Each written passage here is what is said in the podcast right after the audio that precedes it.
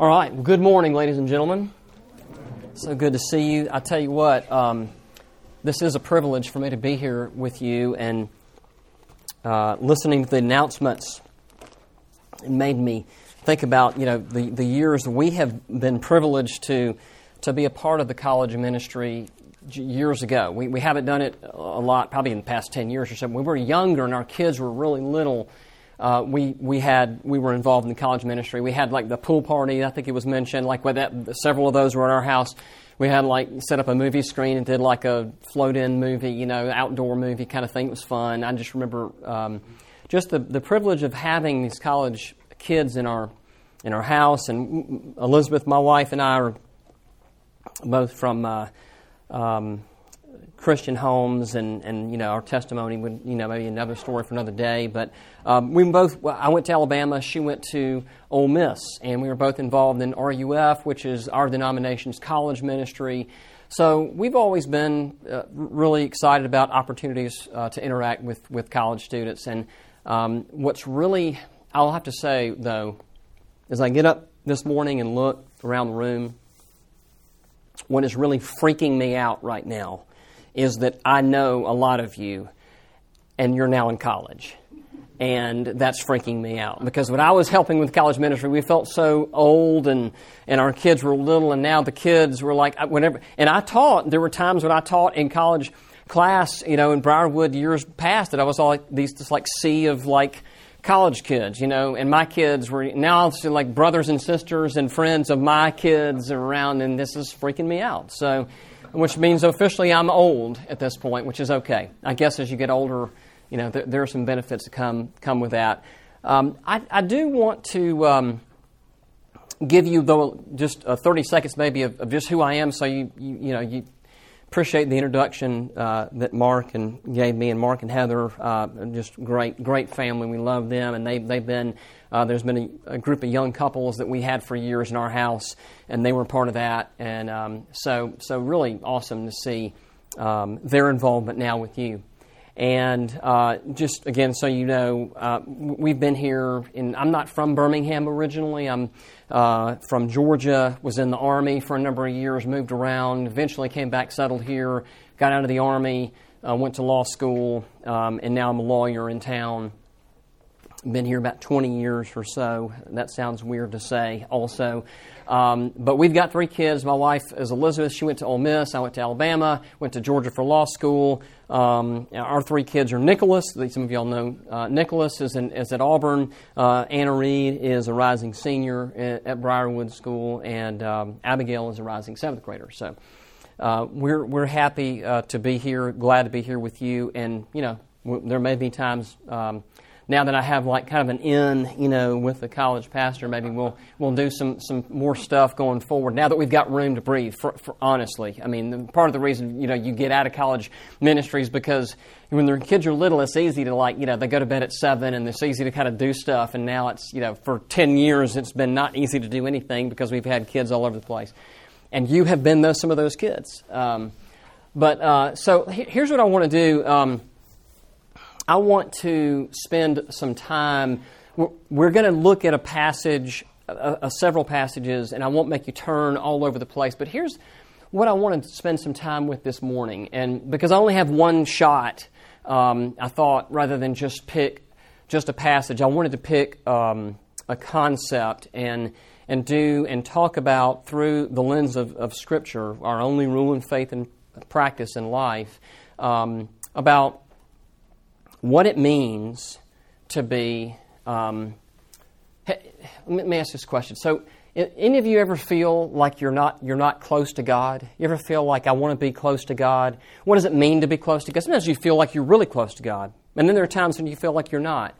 Um, but if you could focus on the concept that is really sits above and over your feelings any given day about where you are in your relationship with the Lord, um, it would be basically a declaration that God puts on you and says, You, daughter, you, son, are, are close to me.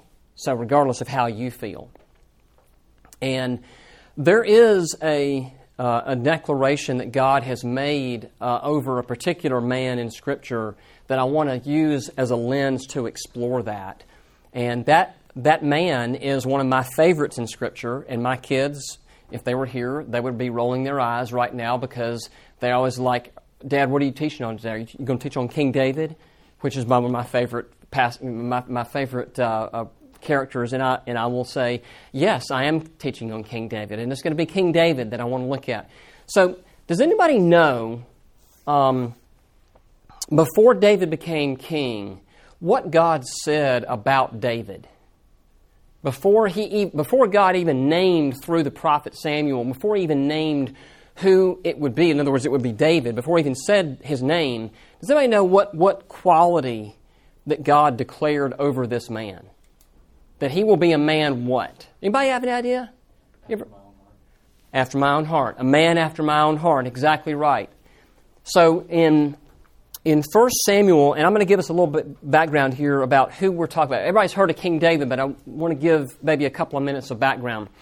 All right, so King Saul was the first king of Israel. Okay, we're talking about the time in Israel's life where they have uh, been brought up out of slavery um, through God's leadership uh, in Moses, wandered the desert, came into the promised land, um, lived through the period of the judges, meaning there wasn't a king, there wasn't like a, a, ruling class, there were just leaders God would raise up to deal with, with certain phases of Israel's life.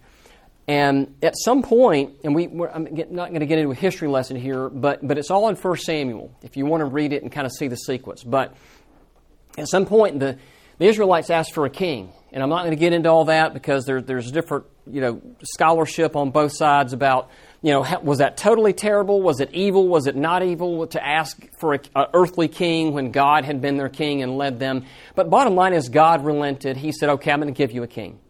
I'm going to do this, and I'm going to raise this man up. And his name was Saul, King Saul.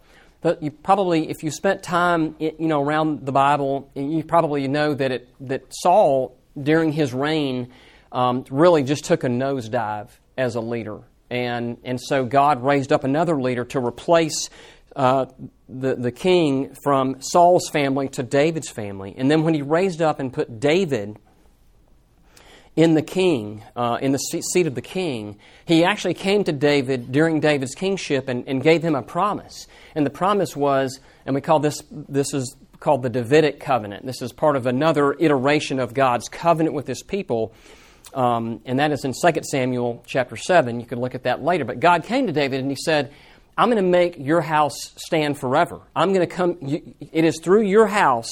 I will never let um, your house leave the kingdom, and it's through your house that I will bless, and I'll bring a Savior. And he, it's called, it's, again, it's, it's this beautiful declaration of God coming to David when David had basically said, Hey, I want to do something for the Lord now that I've gotten rest from all my enemies. I want to build a house for the Lord and uh, build a, a, massive temple. And, uh, and God says, basically through the prophet, says, No, I don't need you to build me a house. I've always made my house with you. I'm going to build you a house. I'm going to make your house stand forever. And we know that by, by God's promise there and throughout the prophets and throughout, the, you see in the New Testament, that God fulfilled that promise in sending his son, Jesus, to be a direct descendant of King David. Now, all that is background to why did God choose David and what was, what was going on in the transition. And so the verse I want us to start with and kind of use as an anchor verse here, and this is, this is 1 Samuel chapter 13. So if you want to turn to 1 Samuel 13, we're going to actually be kind of stepping around in 13, 14, and 15 today. All right, so Saul had been leading the people well, and we'll get to that in a minute. But Saul had done something really, really foolish and really sinful. And what he did was he did he, he decided to perform a sacrifice before a, a battle without having the prophet Samuel there with him, and that was part of what the obligations were, the responsibilities that God had put on the, the, the way that sacrifices were to be made. And so Samuel got impatient, um, excuse me, Saul got impatient, did it, sinned. Samuel came to him, and this was the first time there's two times. This is the first time that God said to Saul, You know what? You're not going to be king anymore. um, because of what you've done, the way you're, you're tracking here. And this is what he said. Um, this is 1 Samuel 13, verse 13. And Samuel said to Saul, You have done foolishly. You have not kept the command of the Lord your God with which he commanded you. For then the Lord would have established your kingdom over Israel forever. But now your kingdom shall not continue. The Lord has sought out a man after his own heart, and the Lord has commanded him to be prince over his people because you have not kept what the Lord commanded you. So listen to that. This is through the prophet. God is making this public declaration of this is what this is what is true of the man I'm going to raise up. He's a man after my own heart. So let's just take that in for a second. What does it mean? That, that is a that is there couldn't be a bigger statement about the quality of someone and what they're like. He is a man after God's own heart. And what I want to do this morning is to actually walk through and see what does Scripture reveal to us about what that means. Okay? Because let me spoil it for you and tell you what it does not mean. Because it's very easy to read this, and I've even seen commentators that write about this. And it's very, in, in this direction, it's very easy to read that and go, oh, okay, I kind of get the general gist of this. It's like Saul was good, but then he became bad. He started disobeying God and he didn't trust God. And so Saul got bad, and then God needed to bring a good man in. And so David's the good man. And David, because he's a man after God's own heart, that must mean that David is better. Meaning that David is somehow um, more valiant. Um, he's got better leadership qualities. And here's the important part it must mean that David was more obedient to God and, and he didn't have as much sin in his life. Okay, because Saul was sinful. Okay, so Saul, so it's easy to look at this narrative and say, wow, okay, well, that just means to be a man after God's own heart, I've got to, wow, I've got, because Saul was sinful and then David must have been good, I've got to really try and white knuckle it and I've got to try harder to be a man or a, or a woman after God's own heart. And while the Bible does, you know, God's Word calls us to well, God Himself, through His Word, calls us to perfect obedience. He does. We are called to obedience. There is no doubt about that. Jesus says in His teaching in the New Testament, you know, unless your righteousness surpasses those of the Pharisees, which are like the most righteous people of their day, I mean, they've kept all kinds of, they made up rules to keep. They, they were keeping rules and then made up more rules. Unless you're better than them, you're not coming into the kingdom of heaven. What did Jesus mean by that? We'll get to that. But obedience is, is paramount. God's, and Jesus said, if, You're my friends if you do what I command. So I don't want to make a, I don't want, I want to be careful here. I'm not saying obedience is not important, but what, I'm, what I do want to say is it cannot be true that to be a man after God's own heart, that means that you're just, you've got less sin in your heart in, in your life than somebody else. That, that's not that's not the case. It's just not the case with David. How do we know that? Um, again, I'm going to cover a lot of stuff today. I'm not going to make you turn everywhere, but we're all going to look at a, a, a specific passage. But David, here's what I want to, want to challenge you with. It's easy to, re- to read a few things and get a narrative in your head like that, but I want us to look at what Scripture actually says about these two men. What makes David a man after God's own heart when clearly Saul was not? And so, the first thing we see is I want to show you how similar the early days of their kingdoms were. And this is important because there's a big difference here we're going to get to, but it's not that, not that David was just, you know, a little more obedient. That's not, that's not going to be the, uh, the result. So, Saul and David, they were both chosen. If you look in chapter 9 of 1 Samuel and chapter 13, you'll see they were both chosen by God. I mean, God chose these men. Um, this is chapter 9. Uh, he's God's talking to Samuel. The Lord had revealed to Samuel, Tomorrow, about this time, I will send you a man from the land of Benjamin, and you shall anoint him to be prince for my people Israel. He shall save my people from the hand of the Philistines. For I've seen my people because their cries come to me. That's talking about Saul. So that's Saul. And then you got you got the same thing in chapter 13, where we talks talks about we just read part of it. We talks about uh, about David becoming chosen by God. Well, then next in verse in uh, chapter 10, Verse 1. We're talking back to Saul again. Samuel took a flask of oil and poured it on his head, so he's anointing Saul. Okay? Later in chapter 10, in Saul, the Lord, the, the Spirit, the Spirit of the Lord rushed on to, to Saul. The Spirit of the Lord rushed on to David. Okay, this, we have um, in, in this is later in chapter 10. The Spirit of the Lord will rush upon you, and, and you will prophesy with them and be turned into another man. Verse 9.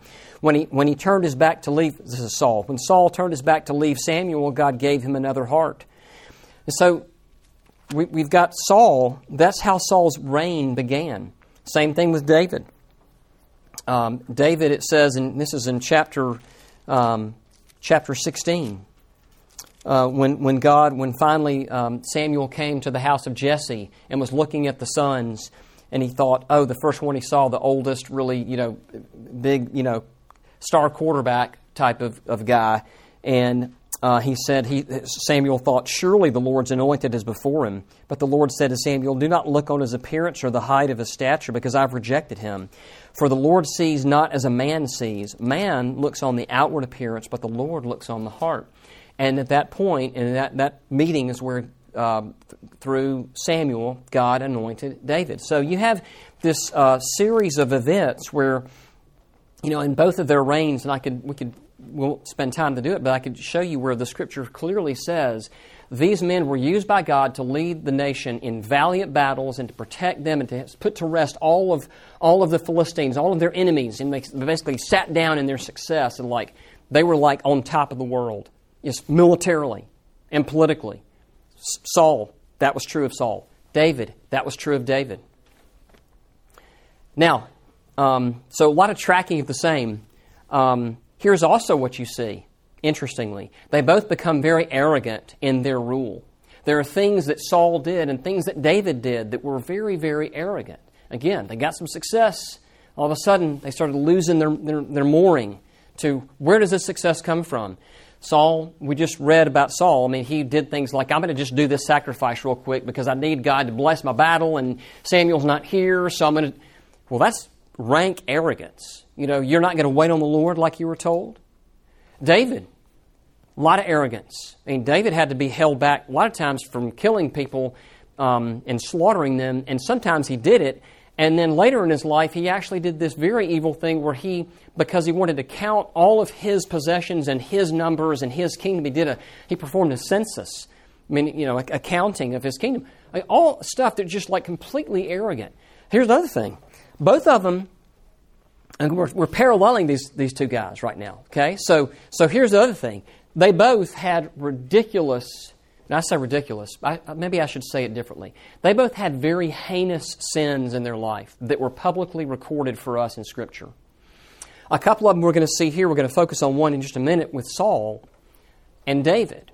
And we're going to use that as sort of our pivot point to see okay, what is it that makes one of these men a man after God's own heart?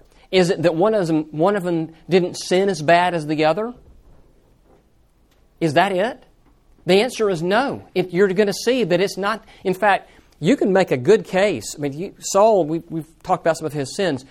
We, we know David's sins, don't we? These are pretty famous if you've, if you've grown up around the church even and even a little bit, you probably know. Like, what is one of the big sins in David's life? Bathsheba. Bathsheba. Committing adultery with Bathsheba after he had been king and successful. Not only that, but David I mean, it's, it's very likely, I mean, essentially, that, is, that essentially was a rape. Okay, I don't know if y'all realize that or not, but when the king sends for a woman, the woman has no choice in the matter. Okay, so this is not just they met at a party and kind of got flirtatious. It, it's way more heinous than that. And then, what happens after he gets her pregnant? Then what does he do? Anybody know? He kills her husband. Okay, so we've got adultery, rape, murder. That's King David. So far, does it sound like he's got less sin than Saul? I think you can make a good point, a good case that his are worse. I think you could make a good. I'm not trying to make too hard an argument on that, but I think it's really a good argument to make. What is different about these two guys? Well, um, I want to use that, that pivot point of the, those two sins to talk about this. Um, here's, here's what, no matter which guy we're talking about, they're both susceptible to the frailty of their human heart that is, um, even, even though, when, even when we are a believer in Christ, we have given our life to Him, we have indwelling sin that still plagues us. And we have some spring loaded reactions in life. And that one of those is to, to, to believe that our way is best. Okay? That, that our way is best. That we think, and, and, a lot of times we do that off of our senses and our feelings. Okay? Now, don't hear me say that emotions are bad because God has emotions. Emotions are, emotions are emotions, they just are. And so your emotions in your life, they're, they're absolutely real. But that does not mean that they always tell you the truth. So your emotions don't always tell the truth. They're real, they don't always give you good advice.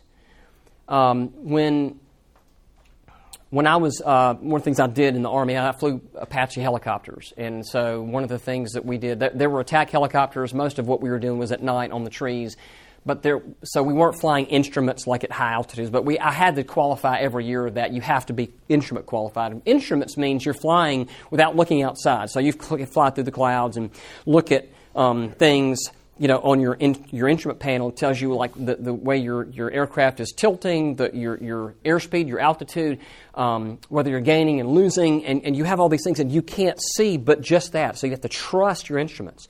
Well, the problem with that that you can run into is that your body has a sense of balance because the way God made us is that we've got these, it's called the vestibular system, and part of the, your system in your ears and your head is you've got these three different now I'm, I'm geeking out here on. Now you've got three different semicircle canals in your ear with fluid, and they all balance you. And if they get screwed up, then they give you wrong information, and you can get you get totally have vertigo. You have all this stuff, but it's understanding, um, you know, what what to trust when you can't see the horizon, when you can't have a visual cue. Okay, the first time I went into the clouds as a student, that was as I was in, still in flight school, and it was like a really cloudy day. We've been learning instruments. I thought, this is great. You know, like I know I'm supposed to trust my instruments, and we're going to go fly in the clouds for real. Not just have like a hood on, but like you just can't see because you're flying through the clouds.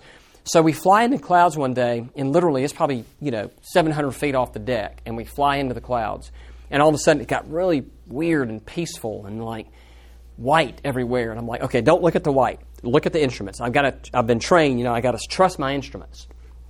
And I'm, I'm flying, I'm really quiet, you know, like I'm just like sweating, you know, I'm like looking at my instruments, and it's like really peaceful. And this is my attitude indicator, which is the main big thing that shows you like your air, like you know, um, ground, sky, middle, where your wings need to be level. And all of a sudden, my wings started doing this on the instruments. And to me, I'm like, this is really peaceful. Like, why are my instruments doing that? I kept doing this. Kept, and finally, I'm like, okay, all right, I got to trust my instruments. Okay, it's say so. I got to uh, put you know put the controls in this way and make you know level them back out. And I'm sweating and trying to get these things in. And by the time I got the, the wings level, I'll borrow this chair here. By the time I got the wings level in the cockpit, I was sitting. I was sitting like this. Okay, I was flying, I literally sat here for like 15 minutes flying like this. And I was watching those instruments, but man, I was keeping them right steady. But why was I sitting like this? Because to me, this felt normal.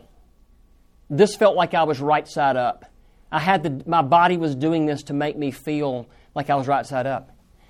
If I had flown the airplane trusting in the way that I felt, I would have felt fine. And the aircraft would have been spiraling toward the ground. Because instead of me being over like this, based on my feelings, I would have been like this based on my feelings, thinking I'm right, and the aircraft would have been like that and been spiraling toward the ground.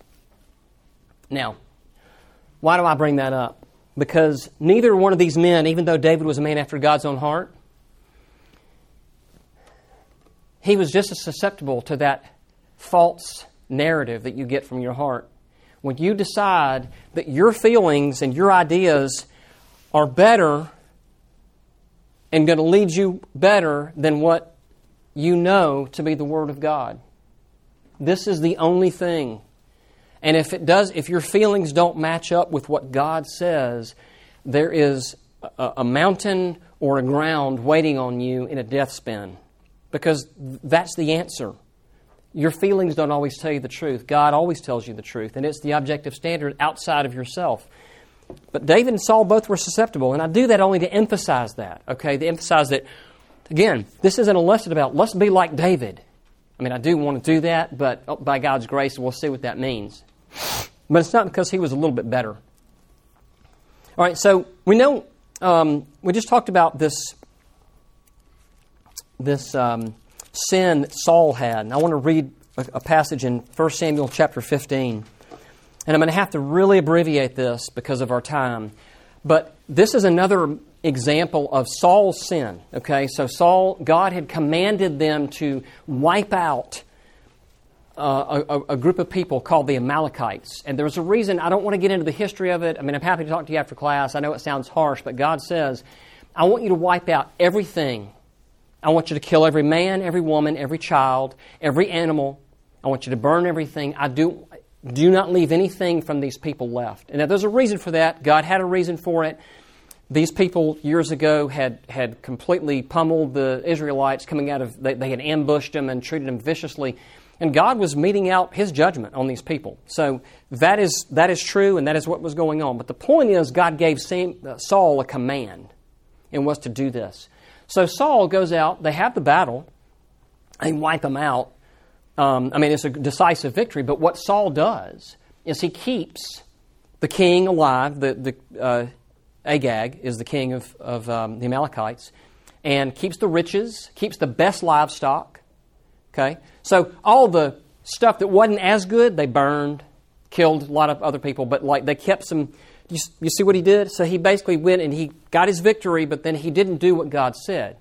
He kept some of the best things. Now, there's a reason for that too. In that culture, there are things he kept to make himself look good. You know, that he has credibility. You know, that he has, um, um, you know, street uh, street cred in a sense. Like, hey, I'm a local. Look, look at me. Like I've got a king in chains. I've got their gold.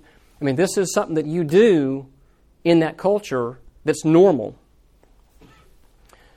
But that wasn't what God commanded. And so when, when Samuel came after the battle, listen to what, what Samuel um, said. Now, Saul knew he hadn't obeyed the voice of the Lord. But it says, And Samuel came to Saul. Saul said to him, This is verse 13 of chapter 15. This is Saul. Saul says, Blessed to you the, blessed, blessed be you to the Lord. I have performed the commandment of the Lord. And Samuel said, What then is this bleating of sheep in my ears and the lowing of oxen that I hear? I mean, you hear what he's doing? He's like very sarcastically saying, Well, if you've done what the Lord said, why do I hear these animals in, in the background? You're supposed to kill all those. So listen a little bit later in, in verse, um, starting in 19. And here's what I want you to see. There's a, there's a series of things that Saul does in response to being confronted with his sin. We are all confronted with our sin by the very existence of God and by His Word, and by those who He might send to us that might do a more specific job of, of doing that. But there, there are three things that Saul did in order, and I want us to see them briefly here. Verse 19 Why then did you not obey the voice of the Lord? Why did you pounce on the spoil and do what was evil in the sight of the Lord? And Saul said to Samuel, There's three things. The first one, here's the first one. Saul said to Samuel, I have obeyed the voice of the Lord. Can, I mean, can you believe that? And I do that all the time. I make it up in my mind like I'm doing the right thing. I have obeyed the voice of the Lord. I have gone in the mission in which the Lord sent me. I have brought Agag, the king of uh, uh, Amalek, and I have devoted the Amalekites to destruction.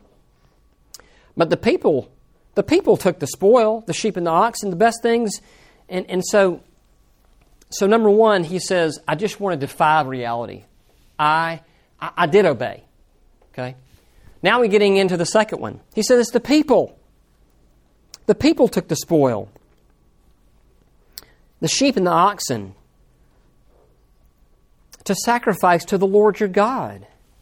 I mean, listen, he's kind of changing it. He's kind of like saying, Lord, I know you said to do this, but I'm, I'm going to do it. I'm going to go one better for you, God. I'm going to go one better. You said to kill them. How about I don't kill them and I keep the best just to sacrifice to you, Lord? I mean, I'm going to help you out, God. And it's not even my fault because the people are the ones who, I mean, the people did it. I didn't do it. Okay? I mean, I'm not, I don't think I'm embellishing this. I mean, that's what he said. Now, number three. Saul said to Samuel, But I have sinned, for I have transgressed the commandment of the Lord and your words, because I feared the people and obeyed their voice. Now, therefore, this is verse 24. Please pardon my sin and return with me that I may worship the Lord. And Samuel said, I will not return with you, for you have rejected the word of the Lord, and the Lord has rejected you from being king over Israel. As Samuel turned to go away, Saul seized the skirt of his robe, and it tore. And Samuel said to him, The Lord has torn the kingdom of Israel from you this day and has given it to a neighbor of yours who is better than you. And also, the glory of Israel will not lie or have regret that he is not a man that he should have regret. Then he, meaning Saul, said, I have sinned, yet honor me now before the elders of my people.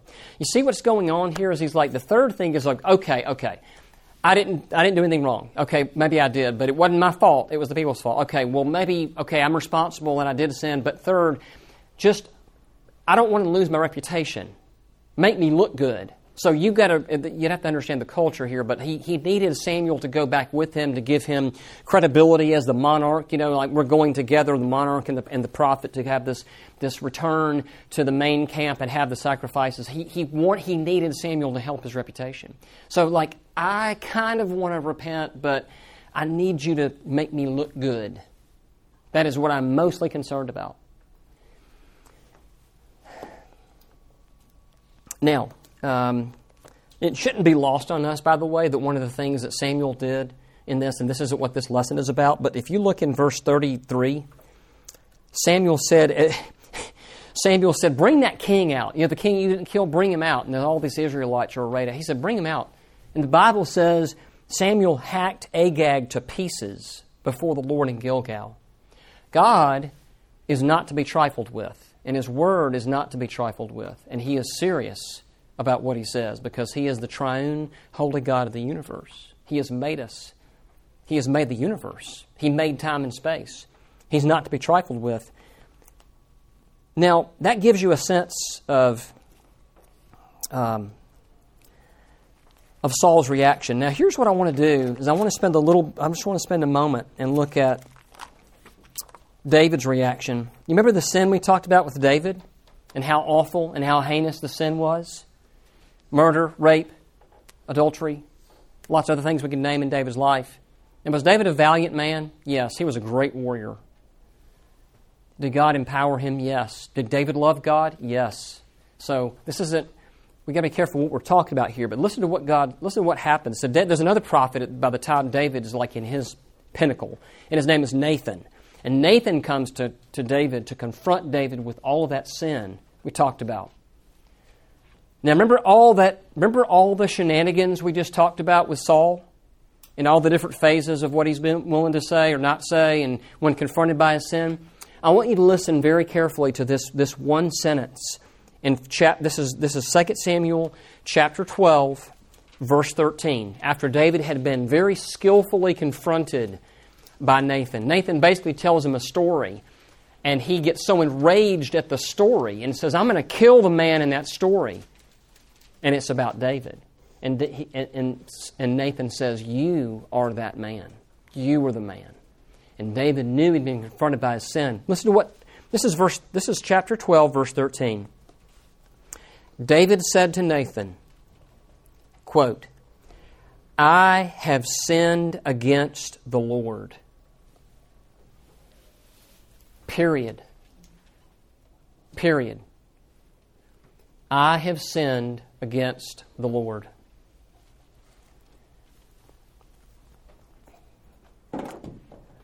Now, I want you to compare and contrast that to what you saw Saul do when confronted with his sin. In Psalm 51, David writes about this episode in his life when he was called to repentance. And I would, I would offer for you to read this this afternoon, if you think about it Psalm 51. Have mercy. This is after he was confronted and he, can, and he said, I have sinned.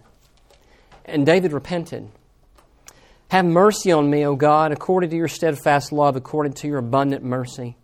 Blot out my transgressions, wash me thoroughly from my iniquity, and cleanse me from my sin. For I know my transgressions, and my sin is ever before me. Against you, you only have I sinned and done what is evil in your sight, so that you may be justified in your words and blameless in your judgment. So Saul was all about justifying himself. Okay, maybe I'm a little wrong. Yes, I'll say I'm sorry, but I need you to justify me and make me look good. David, David's so that you may be justified and blameless in your judgment. Behold, I was brought forth in iniquity, and in sin did my mother conceive me. Behold, you delight in truth, in inward being, and you teach me wisdom in the secret heart. Purge me with hyssop, and I shall be clean. Wash me, and I shall be whiter than snow. Verse 10 Create in me a clean heart, O God, and renew a right spirit within me. Cast me not away from your presence, and take not your Holy Spirit from me.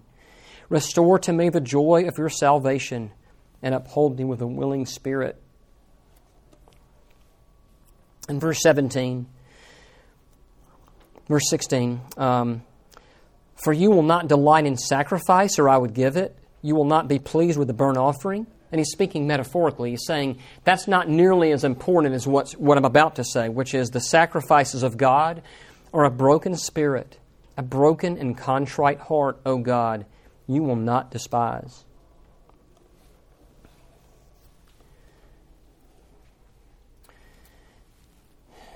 So, David is a man after God's own heart.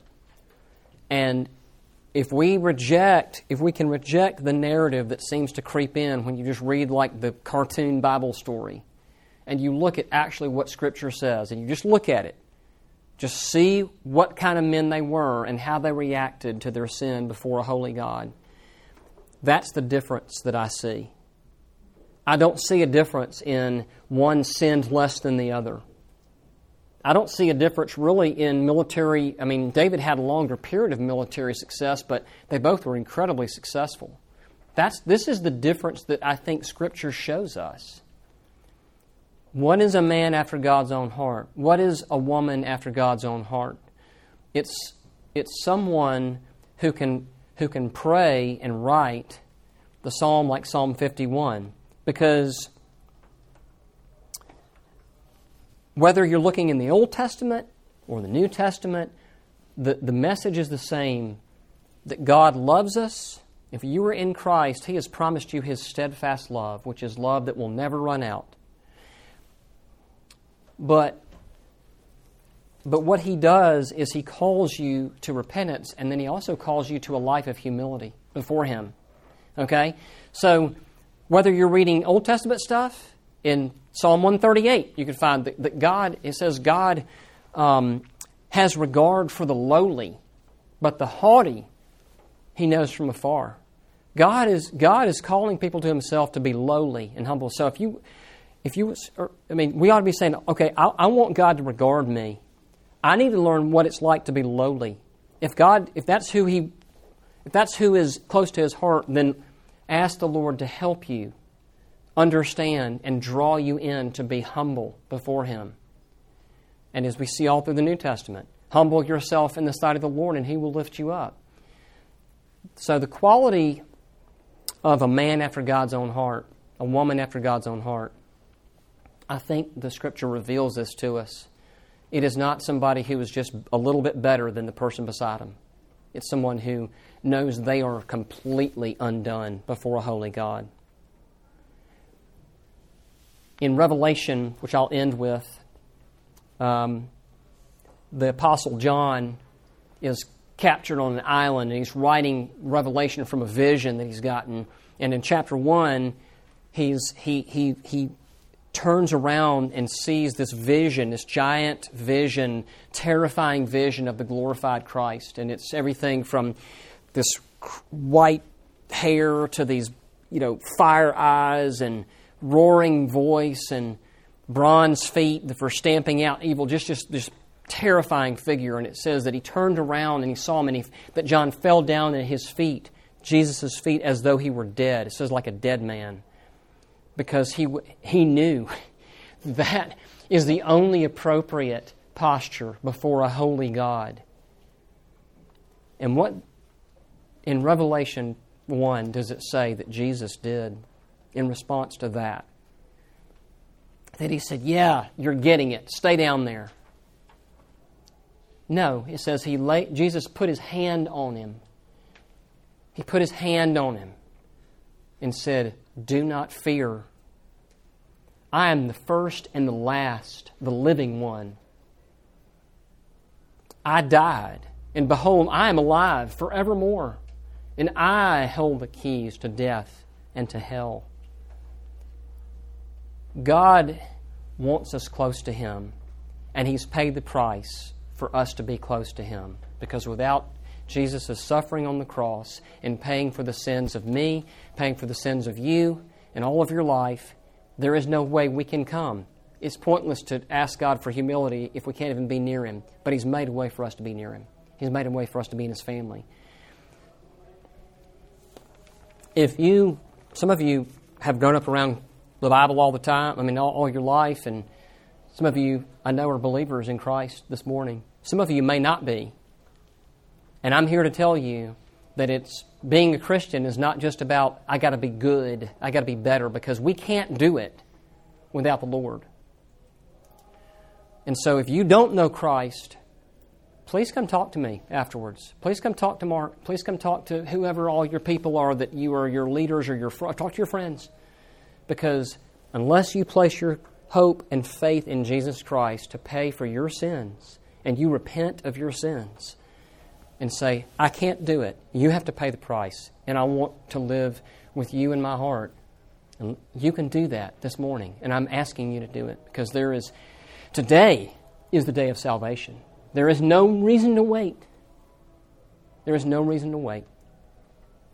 So, um, and if you do know Him, then take comfort that He loves you, that He has given you His steadfast love. He's paid the price for you, and he desires for you to be close to Him in humility. Yes, you're going to sin. Yes, we're called to obedience. But when we sin, He looks on you. Repentance is not turning away from your sin to trying harder. Okay? Repentance is turning from your sin and looking at the righteousness of Jesus Christ. That's how we can be humble. He invites us into that humility. Let's pray. Lord, thank you for your love for us. Thank you for your grace to us and your kindness that you say in your word, your kindness leads us to repentance. And I pray that you would lead us every day to repentance. You would open our hearts to where we have transgressed your law, that you would let us grieve it and let us let us be empowered by your spirit to live in obedience to you, Lord. But let us not take on the mantle of power that you have already declared over us that you have accomplished for us and that is your work of salvation, Lord. Let us please um, learn what it means by your Spirit to have humble hearts before you. And I pray that you would do that so that your name and your name alone would be glorified in our lives. And we ask this in Jesus' name. Amen.